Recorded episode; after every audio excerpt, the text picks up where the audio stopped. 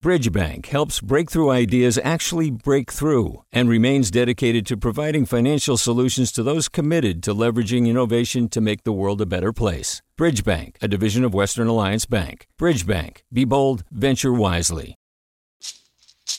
Hey, it's Glynn Washington from Snap Judgment. And if you love what you're hearing, and I know you love what you're hearing, please consider becoming a KQED member. Special access to cool events, behind the scenes footage, and so much more. Plus, you'll sleep better at night knowing you did your part for the community you depend upon. It's in you. Please be in it. Visit donate.kqed.org slash podcasts to sign up now. That's podcast with an S. Thanks. From KQED.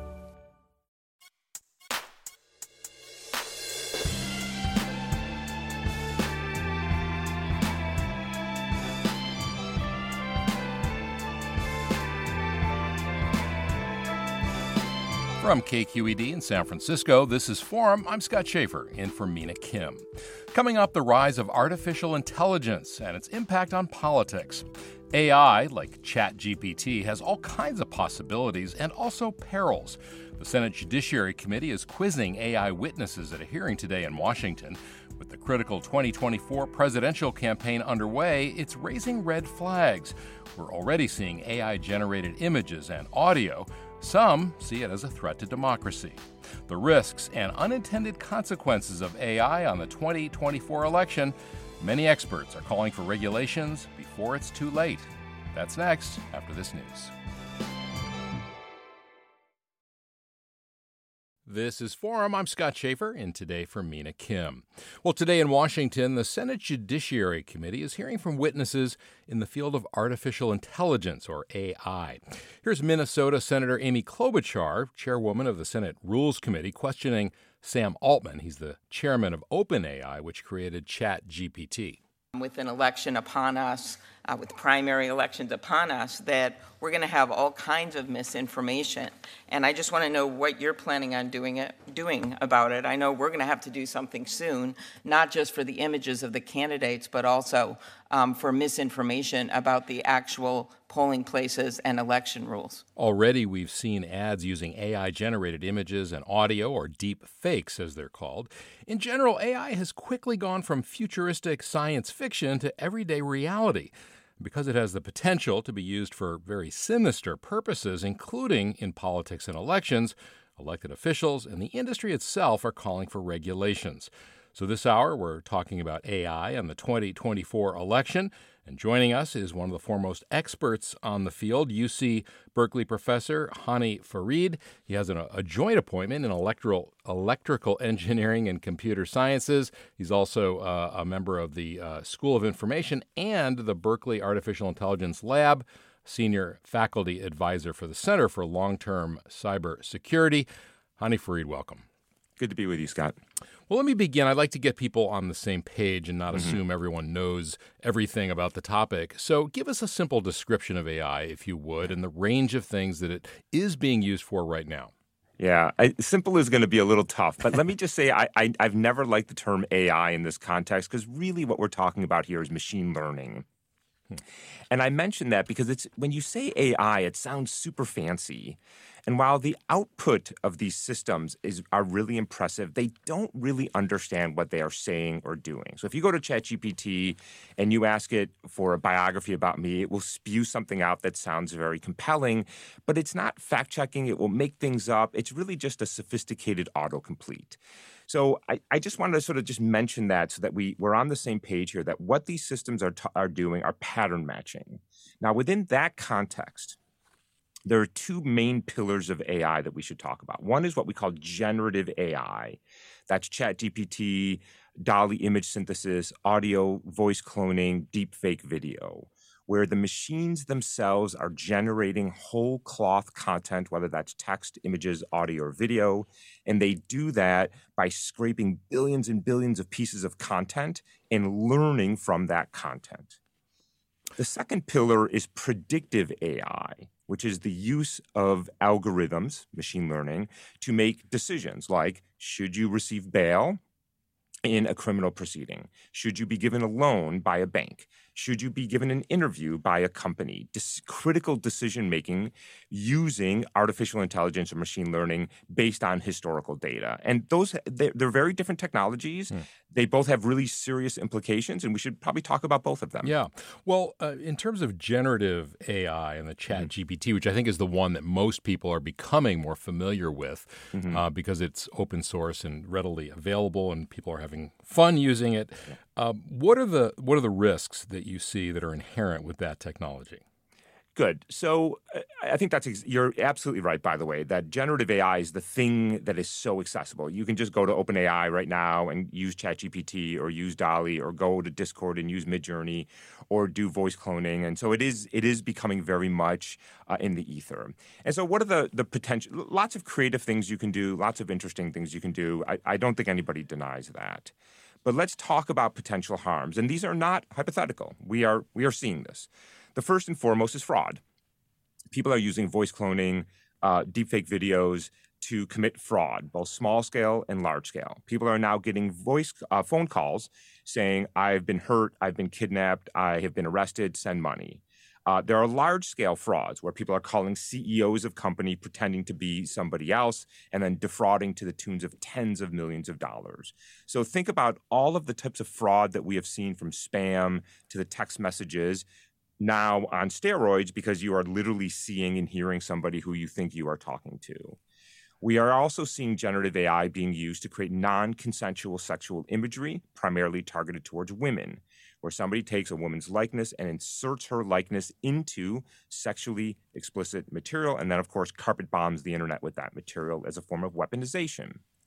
We are also seeing, and you just heard Senator Klobuchar talk about this, disinformation campaigns, whether it's in the form of images or a hot mic of President Biden or an image of Trump being arrested before he was indicted or of course the ability to create entirely fabricated news stories and pollute the ecosystem. And then here's the last one, and I think the most important one is that when we continue to pollute the information ecosystem with fake text, fake images, fake audio, fake video, everything will be cast into doubt we will no longer be able to trust or believe anything. And then how do we reason about a very complex and fast moving world? I think that in many ways is the larger risk here is that we just stop trusting anything because everything can be manipulated. Hmm. Okay, so that's generative AI. We have an example of that, uh, which is actually President uh, Biden. Um, this is something uh, that was created and shared online. I may be 80 years old and I may have a few drops of dementia here and there, but I'm sharper than a steel blade and vibrant enough to outsmart the best tech geniuses around. Look, I was the one who helped pass Obamacare and the assault weapons ban, and I'm not going to let anyone question my intelligence or clarity of judgment. All right. Well, that's pretty convincing. Yeah. Uh, and funny. Uh, maybe I don't know. I guess uh, if if you're if that does that concern you, and if so, yeah. Well, how? here here's what should concern you about that. So if you had told me, look, it took a Hollywood studio, a state-sponsored actor, uh, to create that audio, I would say uh, it's concerning, but not deeply concerning. If you had told me it took 20 hours of audio of President Biden to synthesize and clone his voice, I would say, okay, a little concerning, but not that concerning. But here's the thing. Um, I don't know how you created that, but I I'm going to guess that you went over to a website ser- service, which I'm not going to mention because I don't want to point people to it, and you can pay five dollars a month for this service, and you can upload two minutes of audio, and then you type, and it will synthesize that person's voice. Hmm. That is concerning because now anybody with relatively small amount of data and $5 a month can clone anybody's voice.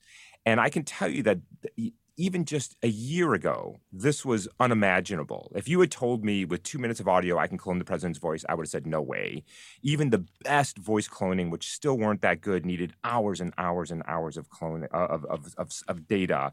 And so that's what worries me. And and I can tell you, by the way, almost every day now I'm getting uh, an email from somebody saying, "Oh, there's a hot mic of President Biden saying something, as you just heard, inappropriate." They are all being generated. I don't think anybody's looking at the 24 election thinking, "Yeah, this is not going to be a problem." Well, I want to play a cut from you, Professor. Uh, you were on Forum in August of 2022, so mm. less than a year ago. And just hear a short clip of what you had to say then. If we enter this world where any image, any audio, any video, any tweet, any article can be fake, well, then nothing has to be real. We can simply dismiss things that we don't like or d- agree with. And now we are living in completely alternate universes relative to those around us. So, what you're saying, I think, there is that this technology kind of accelerates putting people into silos. Uh, where right is that is that part of what, what your point was there? It, it, it's it's true, but first I want to start with how do we know that that's really me? I mean, we just got through this conversation. All you have, you look, uh, you know, this is KQED, and I I'm vouching for uh, this is fair this enough. is accurate and fair. Fair enough. Yeah, let's okay. let's let, let, me concede that that was me, and it is. In, Wait a minute. Way, do you have doubts that it was you? so look, th- this is exactly right. Is before the generative AI, before everything we are talking talking about now. We were already somewhat living in our own echo chamber, echo chambers because of social media, because of the partisanship of the mainstream media, and this is just going to make it worse. And it's going to make it easier to dismiss inconvenient facts. Um, and I think that that trend has been continuing for the last five years, and there is no sign of let up. And here's here's the thing: is I don't. I, I think this is really an existential threat to democracy. Because if we don't agree on basic facts, then I don't know how we move forward. Uh, the, the, debate is not how do we respond to X. The debate is X happened. No, it didn't. Yes, it did.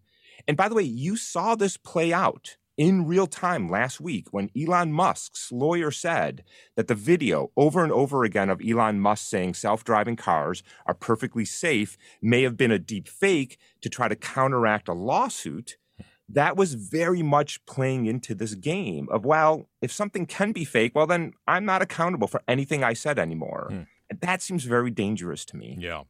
Well, there was uh, a fake, uh, some fake audio or imagery, I guess, uh, that has, was released in the past, uh, just last few weeks, I believe, from the RNC mm-hmm. after uh, President Biden announced he was yeah. running. Um, and they, you know, they copped to it. They, you know, they they weren't trying to pretend. I don't think that it was uh, these are images and so on. Um, are there any regulations right now uh, yeah. that would require, you know, a political organization, a campaign, or anybody else to, you know, tell the truth, to provide some transparency? Yeah, there, there are no regulations. And the ad you're talking about is, I think, minutes after President Biden announced that he was going to run. The RNC um, released an ad with this very doomsday feel to it, where they were saying, well, if President Biden becomes president, this will happen, and this will happen, and this will happen. And then they showed a synth- synthetically generated image mimicking each of these doomsday predictions. And it was very powerful. And yes, they copped to it at the end. But in some ways, it's sort of irrelevant. It's sort of like saying, you know, at the very end, there's this little disclaimer in four point font. Those images were very powerful. And I think that ad is the canary in the coal mine. Um, you can see how this is going to be continued to be used. But to your question, there are no regulations. Look, candidates can lie. There is nothing saying you can't lie. Um, and so I think this is very much what the hearings today were trying to figure out is how do we put some guardrails around this technology so that it doesn't completely destroy our democracy. All right, we're going to continue this really important conversation about the 2024 election and uh, artificial intelligence and uh, what voters should know, what consumers should know, what we all should know, really. We're going to continue with uh, Hany Farid, also going to be joined by a state legislator in a, uh, just a few minutes who's uh, thinking about some regulations for the state of California. We'd love to hear from you. How concerned are you about the use of AI in campaigns? Email your comments and questions to forum at kqed.org, or you can find us on Twitter, Facebook, Insta. We're at KQED Forum, or give us a call right now, 866 733 6786. Again, it's 866 733 6786.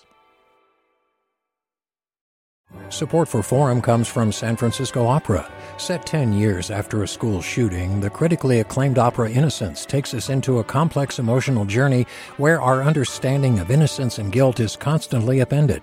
Kaija Saariaho's ethereal score collapses the past into the present as a community of survivors grapple with how to move forward. Don't miss the highly anticipated American premiere of Innocence, June 1st through 21st. Learn more at sfopera.com. We've all got those parts of our house where the internet just won't go. Well, if you had wall to wall Wi Fi from Xfinity, you could worry less about dead spots. Because with wall to wall Wi Fi from Xfinity, you get fast speeds, reliable connection in every room, and power for all of your devices, even when everyone's online. That's wall to wall Wi Fi only with Xfinity. Restrictions apply, not available in all areas, actual speeds vary.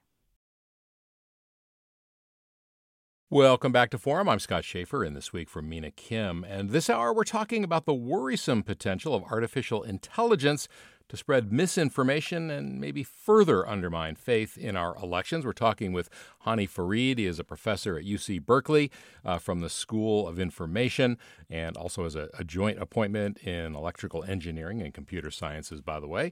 Uh, we'd love to hear from you, your thoughts about this topic and your concerns. Uh, have you ever used or seen deepfake videos, spread them around perhaps on TikTok or social media. Give us a call, share your experience with it at 866 733 6786. Again, 866 733 6786. Or you can find us on Twitter, Facebook, Instagram. We're at KQED Forum. Professor Farid, um, we've seen this rodeo before uh, in, in, in, the, in, the, in the way of social media, you know, when it was first emerging. And I think a lot of people would say some mistakes were made. And I'm wondering what you think can be learned from how social media, Facebook, Twitter, and so on, was or wasn't dealt with both by the industry and by government. Yeah, that's a great question. And I do, it does feel like we are somewhat repeating the mistakes and then some because you're right. We, we went into the early days of the internet and social media with this naive, maybe idealistic view that eh, we don't have to regulate the internet. It'll be fine. Let's let the government get out of the way and everything will be fine. And I, I think we're all looking at the landscape of the very networks, by the way, that you just enumerated where people should follow you and, and talk to you. Um, and we're looking at them and being like, yeah, there's there's some good things. Good things have come from it. Um, but there's also a lot of harm um, in the form of disinformation campaigns and hate and fraud and bullying and intolerance and general awfulness of the internet. And what's so frustrating to me is that when I'm on Capitol Hill talking with our regulators is they still haven't figured out the last 20 years. and meanwhile, here comes the next whatever 5 10 20 30 years and we still are really wrestling with how to regulate an internet. And in fairness it is complicated. It moves very fast. And here's another complication for everybody to think about which is the US is a population of 350 million people which is about 5% of the world population so when we are talking about regulating the internet, we aren't this is not a US issue. We are talking about regulating an internet probably for 95% of the world that is outside of our borders with very very different social structures and and and political structures and economies.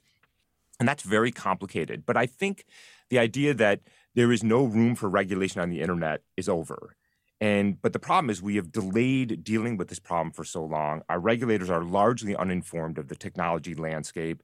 Um, our courts are largely uninformed about it, and it and it's and it's struggling to to sort of come to grips with it. And I'll add one more thing here: is that why, for the love of God, are you dragging in the CEOs of these for-profit companies to talk about regulating the industry? Hmm. These are not the people you need to be hearing from. We need to be hearing from independent voices who don't have financial well-being staked on the, the very success of these companies. I mean, look, I'm all for dragging Zuckerberg in front of Congress and berating him, but it doesn't lead to anything. We have to be more thoughtful about these debates. Yeah, well, especially when you've got like Senator Orrin Hatch asking, "How do you make money?" You know, these are like these are just such basic things. I did. I watched a little bit of the hearing today, I, and I did get the sense that there was there, there was much more awareness of the issue yeah. and the technology, and also transparency about, look, hey, we don't there's a lot of things we don't know. Yeah. Um, and it also seemed to me that Sam Altman, uh, from, who, whose company you know created Chat GPT, was not the same type of personality. He's concerned. Uh, he wa- almost wants the regulation. Yeah. Um, you know, and I wonder if you think that matters. I, I, I agree that there's a little bit. I think the the senators are a little bit more informed, and that means their staffers are a little bit more informed. I agree Sam Altman is not Mark Zuckerberg, but I look, Zuckerberg on many, many occasions went to the Hill and said, you should regulate the industry. But then behind the scenes, he was lobbying to kill any regulation, both here and in the EU and in the UK and in Australia and around the world. And so, what you say in front of that mic on national television and what your company is doing behind the scenes with the lobbying may be very, very different things. I think, look, you know, it's one thing for me to come on on the show here as an academic and talk about the potential harms of this technology. But it's not just me. And I, I, I don't really honestly care what Sam Altman says. He has too much stake in this thing. But Jeff Hinton, who is considered the godfather of AI, he is a former academic, was at Google for many years, has been beating the machine learning and AI drum for 40 years, quit his job at Google because he is concerned about the risks of AI to humanity not just democracy. Mm. And I think that should really worry people. When people like Jeff Hinton step away and say, guys, my life's work may have been a mistake, we should all take a breath and start asking some hard questions. And, and the thing is, this technology, look, Elon Musk can write all the letters he wants. It is not going to stop. And we cannot wait for uh, our regulators to spend years and decades trying to figure out how to regulate this. This is an all hands emergency. Mm. We have got to get our act together. Mm. We've got some listener comments. Greg writes Can you ask your guest what specific rules can be imposed? Mm. Realistically, this can't be controlled. Good. Remember, as the saying goes, if AI is outlawed, only outlaws will have AI. Yeah. We have no idea how to control social media. So, why does he think we can do anything about controlling AI? Good, Professor. So first of all, I think Greg, that's the right question. Um, I, I don't, I don't, I would never advocate, and I don't think anybody who's reasonable is advocating ban all AI research. It's, it's, it's naive at best, and it's not going to work. But I think there are some reasonable safeguards we can do around the generative AI, is particularly around fraud and disinformation. And so I think we can regulate that if you are in the business of synthesizing content, text, images, audio, or video, you must take responsibility for that before it goes into the wild. And the way you take responsibility is that you watermark and fingerprint the content. So let me just spend a second talking mm-hmm. about that. What watermarking does, it inserts something into the content that is difficult but not impossible to remove so that downstream we have the chance of knowing what it is. We're not banning it. We're not saying you can or can't do it, but just identify it.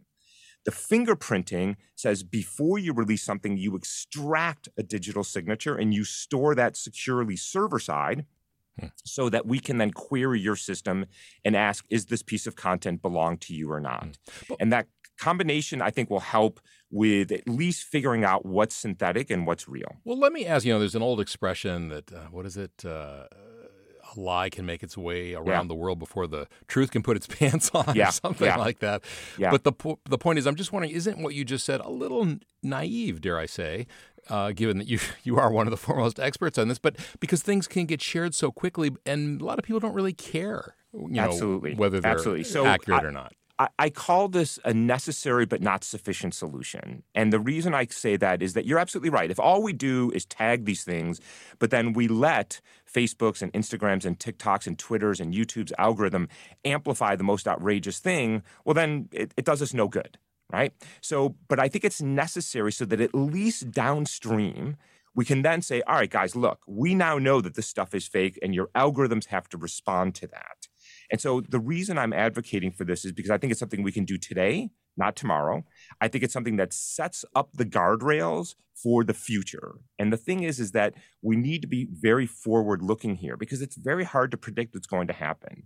And by the way, you can do exactly the same watermarking and fingerprinting for real content. So when I pick up my phone and take a photo or an image or a video of a candidate or police violence or human rights violations, I can fingerprint and watermark that content so you can know it's real as well. Hmm. And then downstream, you are absolutely right, Scott. We have other problems we need to solve with the classic social media recommendation algorithms, but that's going to be tomorrow's problem. Right now, I think if you ask me, what should what can Congress do that is technically feasible, that does not run afoul of the Constitution, um, and would not stifle innovation? This is the one thing I can see where we can at least know what is real and what is not, and then we can make some policy decisions downstream. One of the witnesses at the hearing today, and I believe it was the woman from IBM, and again, you know, they're self interested in this, but she was saying that she was recommending that you not uh, that you not regulate the companies or the, even the technology, but the uses, these mm. particular uses of the technology. What do you what do you think of that?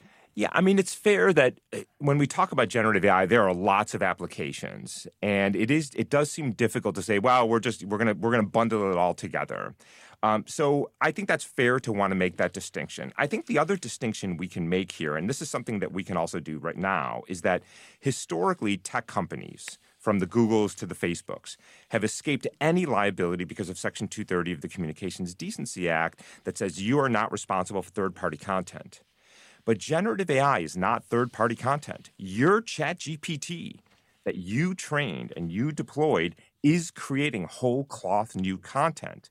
And one thing we can say is look, guys, if your ChatGPT uh, encourages somebody to commit a crime or to hurt themselves or is defamatory, that is on you, not you don't get the 230 shield. And I think that will also force the companies to put some guardrails on how they are so quickly and I think overly aggressively deploying this technology. We're talking about AI in the 2024 election. That's Hany Farid, professor at UC Berkeley. And we're joined now by Scott Wiener He is a California state senator representing San Francisco. And Senator Wiener first of all, thanks for joining us. Thank you for having me. And I know that you personally have experienced uh, some of the downsides, the dark and ugly downsides of this technology. Can you just quickly tell us some, give us some examples of that? Well, I, I mean, in a few ways. I mean, first of all, we uh, people need to remember that AI has been with us for a while, and that when we talk about social media uh, algorithms, uh, the algorithms that push people into rabbit holes so they become conspiracy theorists because they keep getting fed uh, the, the one thing that they looked up. Uh, and, and so that's what helped generate QAnon and some of these other violent conspiracy theories. So that has certainly impacted me because I have been broadly demonized by the QAnon MAGA hard right um, as as being harmful to children because we are fighting for LGBTQ youth uh, and and uh, and so forth. So that so I've been impacted by AI in terms of those social media destructive algorithms.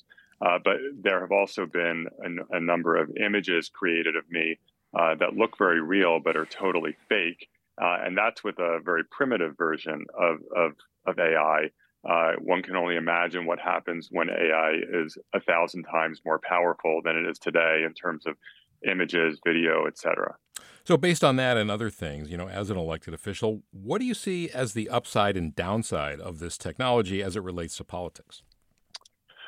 Well, there, there's plenty of upside. And uh, what we want to make sure we don't do is squelch innovation around AI. Uh, AI has the potential to cure diseases, uh, to create more effective uh, vaccines, uh, to just dramatically improve health. It has the uh, uh, potential to end hunger uh, by making food production more efficient and more productive. It has the potential to help us solve climate change. Uh, but but that positive in terms of the extreme like intellectual power, for lack of a better phrase, is also the potential downside. Uh, because uh, AI, as it becomes, again, for lack of a better word, smarter and smarter, um, could and and and really could become smarter than we are as human beings, uh, and then we could end up losing control of a lot of things, uh, and we could experience profound public safety uh, impacts in terms of cybercrime and much more dangerous situations if we lose uh, control. And elections and democracy and elections. Yeah, and just democracy undermining and, faith. Yeah. Yeah, exactly. Yeah. I know you've been talking to tech folks, AI executives about your concerns. What are they telling you in terms of regulations and other things? Yeah. Well, I will. I will tell you, and I, I was with a, a group of uh, AI uh, brilliant uh, people uh, about a month or so ago who were all saying to me, uh, basically, please regulate us. And I told them that uh, that that it's not very common that an industry comes forward and says, you know what, um, we need to be regulated. Uh, uh, but it's happening here, and especially when I talk to some pretty high level people, um, especially off the record. Some people don't always want to be public in what they say. They are very clear with me that they are concerned about um, democracy. They're concerned about safety. They're concerned about what this means for the future, what it means for their children, what kind of world their children are going to live in. Uh, and they're these are not melodramatic people. These are not alarmist people, but they are deeply concerned and even scared uh, if we do not get a handle on this and put guardrails in place before AI uh, permeates every aspect of life and every system that governs our lives. Uh, and over and over again, people say to me, what happened with social media, where we did nothing and we allowed it to just spiral out of control, we can't let that happen again. And Professor Farid, I'm wondering if you think any kind of state guardrails or regulations uh, uh, would be effective given, as you said a few minutes ago, just how mm. pervasive, I mean, we're talking about the, the world, the globe, uh, or, or is because so much of this is coming out of California, the technology and the, the innovation, maybe it does make sense to start here. Yeah, I mean, look, if any state is going to work on this, it should be California because the titans of tech are here. And we should be proud of that, but it's also our responsibility. I would very much prefer to see this ha- coming out of the federal government, but if the federal government is not going to act, I think it is perfectly reasonable for Sacramento to say, look, guys, we are not going to sit around and wait for this. Um, and look, is it, will it, will it make an impact? Yeah, I think it will. We saw the Europeans uh, pass GDPR for the privacy, and that impacted the world. Um, by the way, the Europeans have already a draft AI legislation that they they are moving much much faster than we are. Shame on us. We really should be leading on this. But that's been the case with a lot of uh, tech related things, hasn't it? In terms Absolutely. of the EU. Absolutely. They've they've always been ahead of us. And maybe it's easier because the companies aren't there and it's a little bit easier for them to do that. Uh, but these are our companies and this is our technology. And I think we want to be leading on and, and Senator Wiener said this exactly right, is we don't want to stifle innovation. We have to be thoughtful about the regulation. I'm encouraged that those in the tech industry want, or at least say they want, um, some regulations. So I think we are in a place to work with them very closely to figure out what is the best way to move forward for everybody. Senator Wiener, um, I, am wondering, you know, we've seen other issues bring together Republicans and Democrats in Sacramento. I'm thinking of fentanyl, for example. Um, but they come at the issue on that issue, fentanyl, from in very different ways. You know, punishment versus harm reduction, for example. What are you seeing around AI uh, in terms of your colleagues there in the Senate on both sides of the aisle? Um, well, uh, what I, and we've seen on some technology uh, regulation issues a lot of bipartisan support, wh- whether it's some of the social media uh, regulations to protect kids, or uh, when I authored California's net neutrality law, we got bipartisan support for that. But what I will say is that uh, a week or two ago, uh, a Republican assembly member in California introduced a resolution calling for Congress to put a moratorium uh, on AI. Uh, now, whatever one thinks of that particular approach, uh, that signaled to me that there are opportunities here to work in a bipartisan, bipartisan way. Uh, and we will, um, as we move forward, we'll definitely try to do that. And I hope that Congress can do that as well. Yeah. Professor Farid, I know you don't need forum to talk to Senator Wiener. you can talk to him on your own. But I'm curious what you what questions you think he should be asking or thinking about as he goes about uh, you know, talking with his colleagues and maybe trying to come up with some regulations around all this. Yeah, I I think you know we started off the the top of the hour talking about both generative and predictive AI, and while I think generative AI is a big part of the conversation because of its ability to spread disinformation and commit fraud and non-consensual sexual imagery, we should not forget, and it, and it's very sort of uh, uh, visible to us because we can use it. We should not forget about the predictive AI, about how, for example, the courts are using algorithms to make uh, bail decisions, which are significantly disadvantageous to people of color. How companies are using predictive AI to vet uh, candidates, which is significantly disadvantageous to women. Hmm. These are very quiet and behind the scenes, and we have to think very carefully about how AI is not just visible to us, but how it's also invisible. All right. Senator Wiener, I want to thank you for joining us uh, and good luck with what you're working on there up in Sacramento.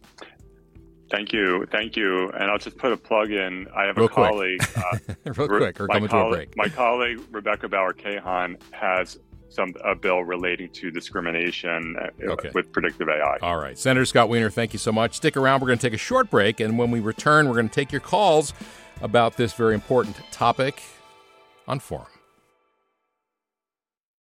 Support for Forum comes from San Francisco Opera. Set 10 years after a school shooting, the critically acclaimed opera Innocence takes us into a complex emotional journey where our understanding of innocence and guilt is constantly upended. Kaija Saariaho's ethereal score collapses the past into the present as a community of survivors grapple with how to move forward. Don't miss the highly anticipated American premiere of Innocence, June 1st through 21st. Learn more at sfopera.com. We've all got those parts of our house where the internet just won't go. Well, if you had wall to wall Wi Fi from Xfinity, you could worry less about dead spots. Because with wall to wall Wi Fi from Xfinity, you get fast speeds, reliable connection in every room, and power for all of your devices, even when everyone's online. That's wall to wall Wi Fi only with Xfinity. Restrictions apply, not available in all areas, actual speeds vary. And we continue our conversation about AI and the 2024 election. Scott Shafer here this hour from Mina Kim. And I'm joined by Hany Farid, a professor at UC Berkeley from the School of Information and, uh, and other titles.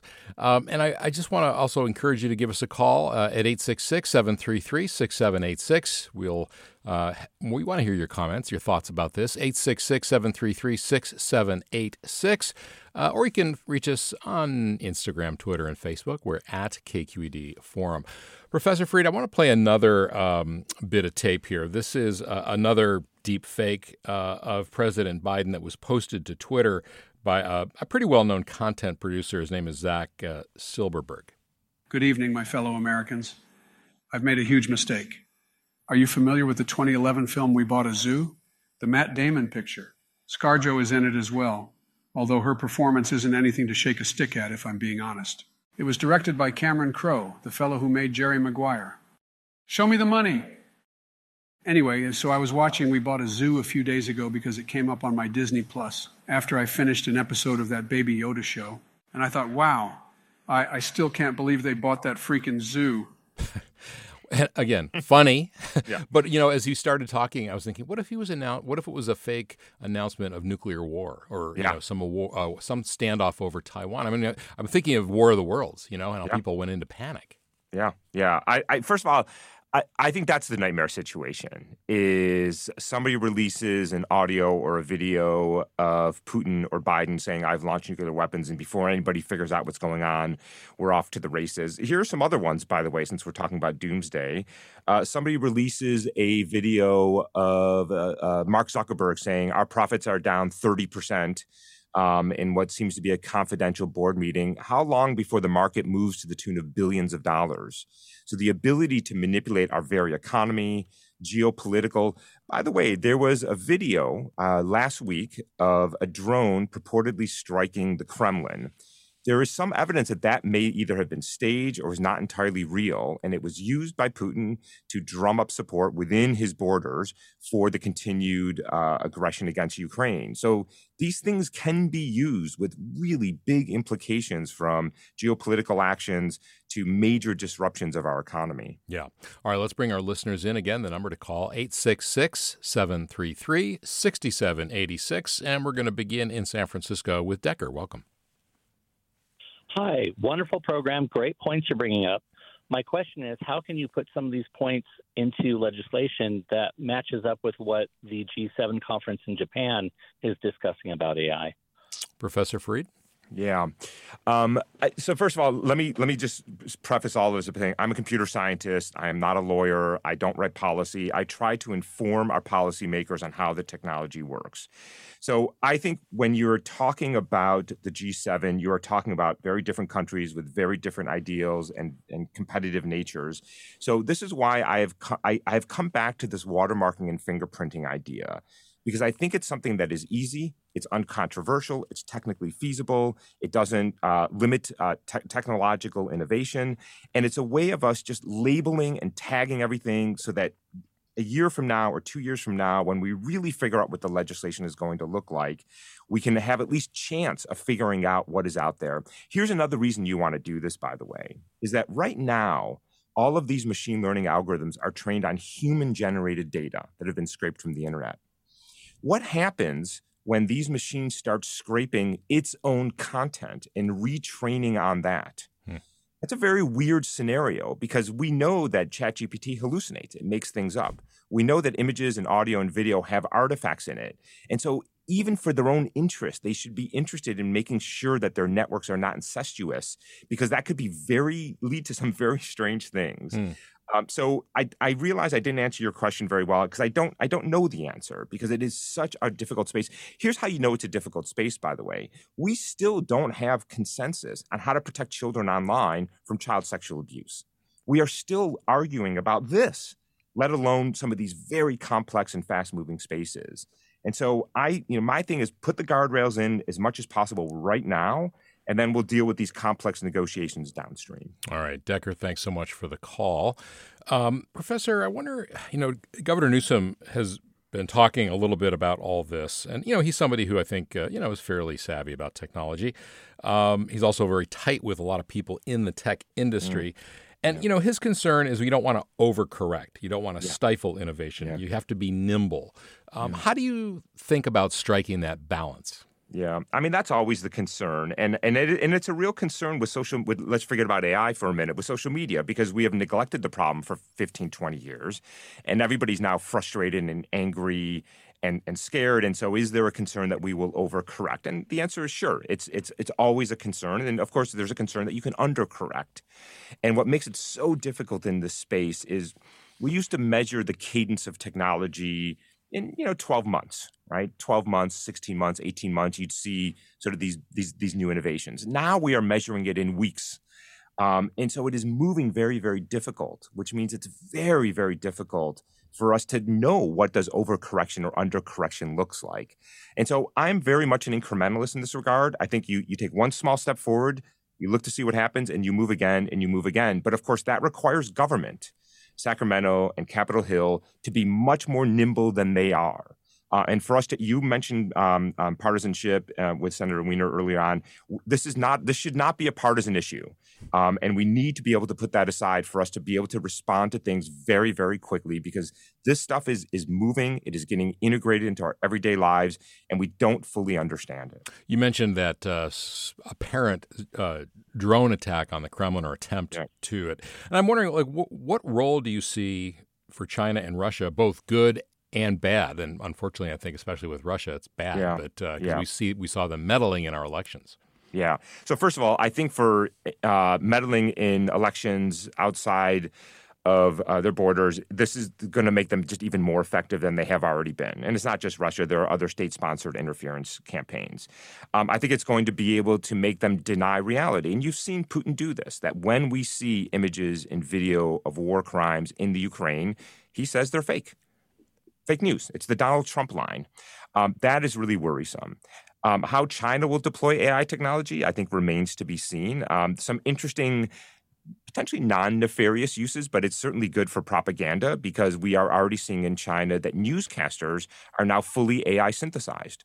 You can control, uh, already, China has a very tight control over the information ecosystem, but now they don't have to worry about human beings. They just have androids, essentially, avatars just spewing the propaganda from the government hmm. on the news stations, and you don't have to worry about anybody going off script. And so it can really make uh, government sponsored propaganda even more effective. Hmm. You know, we're already seeing the use of chat, uh, GPT, and hmm. other.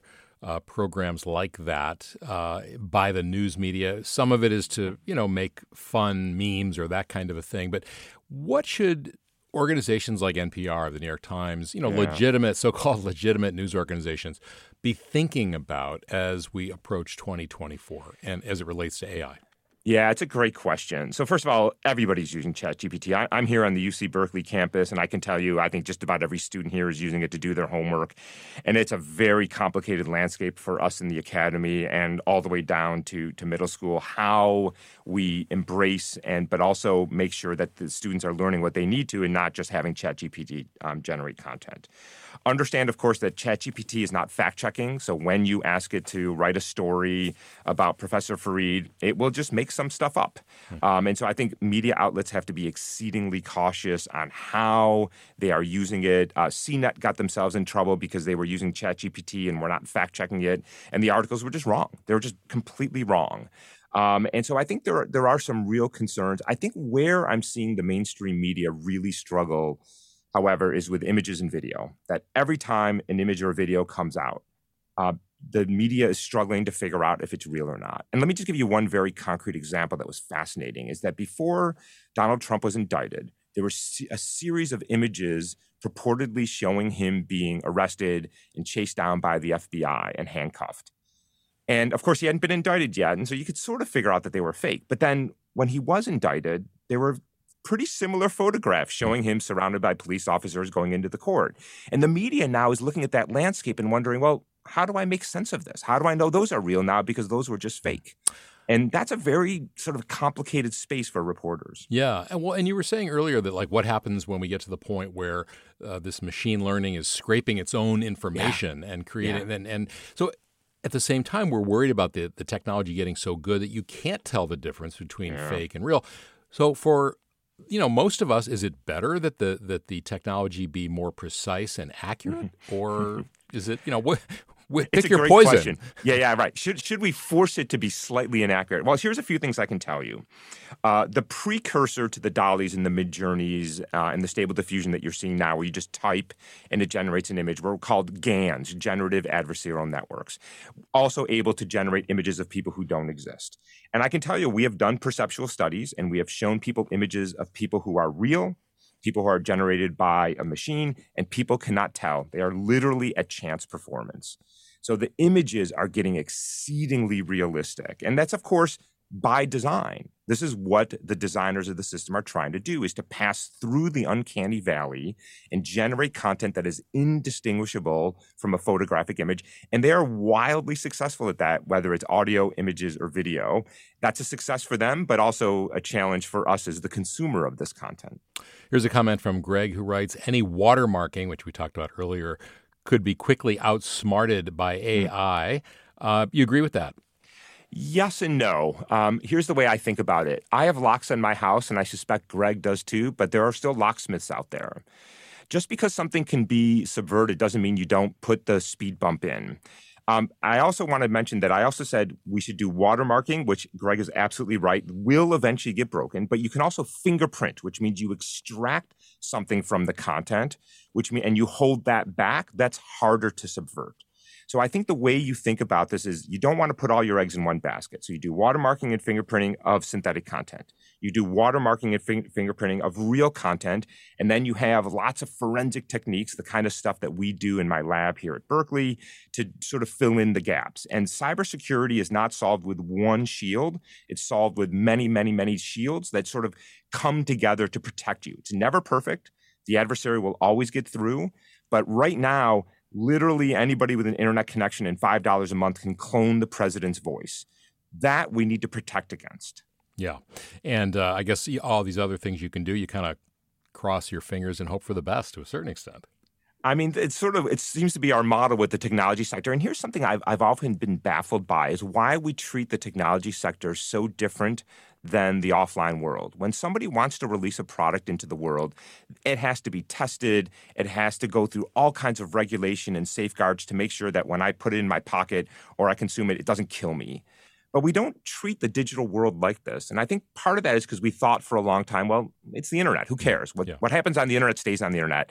That is not true anymore. And so I think we have to fundamentally rethink how we regulate the technology space. Yeah. This is a fundraising period for many public radio stations. You're listening to Forum. I'm Scott Shafer in for Mina Kim. And we're going to continue our conversation with Hany Farid about deep fakes and the 20- 24 election, so much to be concerned about. And, you know, there, I, I, don't want to completely disregard the other, what you mentioned, uh, what we talked about, the predictive AI with mm. setting bail and those sorts of things. That's a whole other show, I think. Yeah. Uh, but obviously with dire consequences potentially. And you, you do see some uh, local governments, even like San Francisco, trying to implement regulations banning the use of uh, facial scans, for example, mm. in, at the airport or th- that sort of thing. Is, is that is that a good idea for local government to get getting be getting involved in this, or is that just really too you know too micro? I, I am concerned by it, but I understand why we are doing it because the federal government isn't. We are still not talking seriously about privacy, about face recognition being deployed in ways that um, are inappropriate. And the issue with face recognition, besides the privacy issue, is that we know that it is continually problematic in terms of an asymmetric accuracy for people of color and for women. And that is a real problem that you cannot be, be deploying technologies that have, that are simply ingraining historical biases into the system. And so I understand why the state government is doing that um, because it is out of frustration with the federal government is not. And my hope is, and this is the reason I'm supportive of the legislation, is that the federal government will look at this piecemeal legislation happening in multiple states and say, okay, this is getting out of hand. We are going to have to do this. And the technology sector is going to want the federal government to do that because they don't want to have to comply with a varied set of state regulations that are very hard to comply with. Here's a listener comment from Michelle who writes I like the idea of watermarks for AI generated content and think they're quite reasonable, but it's still possible to take a screenshot of an AI hmm. generated mm. image and crop out the watermark and then disseminate it and convince people that it's ah. a normal photo. Uh, are there any solutions that would avoid this problem without making the watermark so big that it covers the entire image? Good, Michelle. Thank you for the question. I should have mentioned that the watermarks are imperceptible. So, what you are thinking about is if you go to OpenAI's DALL-E, there's a tiny little watermark in the bottom right hand corner, of those four colored squares, which are trivial for somebody to crop out. The watermarks that I'm describing are imperceptible. You will not see them. Now, I think you, sh- you can have the visible one, it's fine, but the ones I'm talking about are resilient to cropping. And in fact, they're resilient to screenshots as well. And they're resilient to other types of attacks that are designed to to try to remove them. And the way you know that it's there is um, either the brow you have a browser plugin that can read the watermark for you, or there's a website where you can upload the image to, and it will tell you that the watermark is present. Nancy writes legislators really need to talk to the experts, not the CEOs. The tech developers have reportedly shown, repeatedly rather, shown that they don't feel responsible about what they do, and now AI is in the ring. Scary. You talked about that earlier, Professor Farid. And then another listener says Can a language learning model form of generative AI actually think like us? And mm. could it really become smarter than us? Well, that's the question, isn't it? Um, I don't know. So I'll, let me tell you what the conventional wisdom is. There are people out there who say, no, the current large language models will never reach human intelligence, however you want to try to define that. There are other people who disagree with that and say this is on the path to that. And I think the answer is nobody really knows. There are certainly glimmers of what seems to be human like intelligence. And in fact, just today, Microsoft researchers, Microsoft being one of the major found, uh, funders of OpenAI, released a 155 page research paper with the title A Spark of Artificial General Intelligence, which is referring to human like intelligence, and saying that the machines seem to exhibit things that are very human like. Now, whether that the current large language models will get there or not, I don't know, and I think remains to be seen. All right, we're almost at the end of the hour, but just real quickly, uh, Professor Farid, thoughts about what voters, consumers should be thinking mm. about as we head into this election season? Okay, here's an easy one. Stop, please, for the love of God, getting your news from social media. This is not what social media was designed for. Um, Twitter, Facebook, Instagram, TikTok, YouTube, use that for entertainment. It's fine. I don't care. But news is not what social media is good at, and it's not what it was designed for.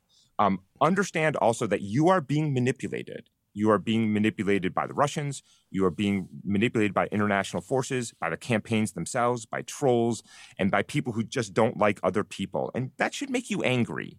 And we should return to, to listening to serious people who do a serious job trying to inform us. That's number one. All right. Well, Willie, that's a big one, and let's hope uh, let's hope folks take that up. And you know, media organizations, of course, we all have responsibilities in this regard. Uh, Hany Farid from UC Berkeley's School of Information. Thank you so much for uh, what a really interesting, entertaining hour. Great talking to you, Scott. Thank you. And informative, I should say as well, not just entertaining.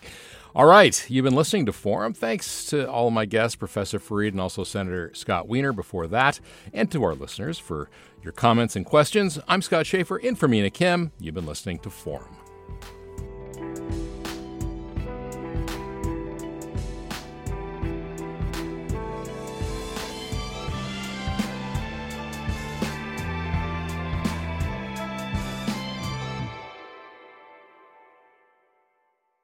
Funds for the production of KQED's forum are provided by the John S. and James L. Knight Foundation, the Generosity Foundation, the Germanacos Foundation, and the Heising Simons Foundation. Support for Forum comes from San Francisco Opera. Set 10 years after a school shooting, the critically acclaimed opera Innocence takes us into a complex emotional journey where our understanding of innocence and guilt is constantly upended. Kaija Saariaho's ethereal score collapses the past into the present as a community of survivors grapple with how to move forward. Don't miss the highly anticipated American premiere of Innocence, June 1st through 21st. Learn more at sfopera.com.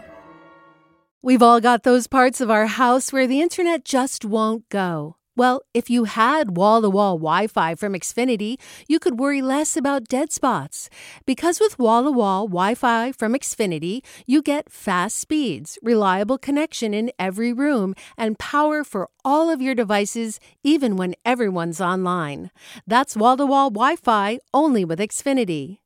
Restrictions apply, not available in all areas, actual speeds vary all over the country. We need to improve reading in Wisconsin. Schools are changing the way they teach reading. I'm calling for a renewed focus on literacy. We have gotten this wrong in New York and all across the nation.